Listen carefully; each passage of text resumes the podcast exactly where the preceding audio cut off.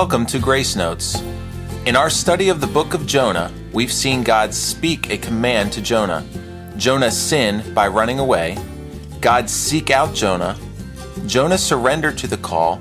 God spare Jonah's life. And finally, God speak his command to Jonah a second time. God was merciful to Jonah in saving his life and in giving him another chance. It's now time for Jonah to extend God's mercy to the Ninevites. Jonah still doesn't agree with what God is going to do, as we'll see later, but he does yield his will to do what God commands. On our program today, we'll follow Jonah to Nineveh and see why God was so insistent on having this mission completed. Nineveh was situated on the banks of the Tigris River, some 500 miles from Jonah's hometown, but even farther from where Jonah had fled to catch that boat at Tarshish Jonah paid a price for his disobedience. He had quite a distance to travel. According to Genesis 10, verses 11 and 12, Nineveh was founded by Cush, an ancestor of Nimrod, and in Jonah's time it was the capital of the great Assyrian Empire. It was actually a complex of cities, great in population and size, but also great in wickedness. One commentator wrote, The Assyrians were brutally cruel their kings often being depicted as gloating over the gruesome punishments inflicted on conquered peoples. They uprooted whole populations as state policy and deported them to other parts of their empire. The leaders of conquered cities were tortured and horribly mutilated before being executed. I also read that on some occasions an entire town would commit suicide rather than fall into the hands of the dreaded Assyrians. Now, the scripture doesn't say that Jonah was afraid to go to Nineveh, though he was an Israelite entering enemy territory. His initial hesitancy was more out of hatred than fear. Nevertheless, Jonah 3 3 says, Jonah arose and went unto Nineveh according to the word of the Lord. Did you ever wonder how Jonah got the people to listen to him? He didn't have a fancy advertising campaign or loud sound system for sure. I like J. Vernon McGee's explanation. He said that Jonah was probably able to draw a crowd first by telling people about his experience in the fish. His story would have been believable because his skin was probably discolored from the fish's gastric juices. McGee cited a similar case of a man known as the Jonah of the 20th century, who spent two days in a fish he had lost all the hair on his body, and his skin was a yellowish brown color from the acidic effects of the digestive system of a large fish.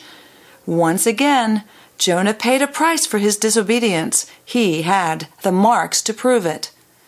But more important of a draw than the fish story was the word he spoke from the Lord.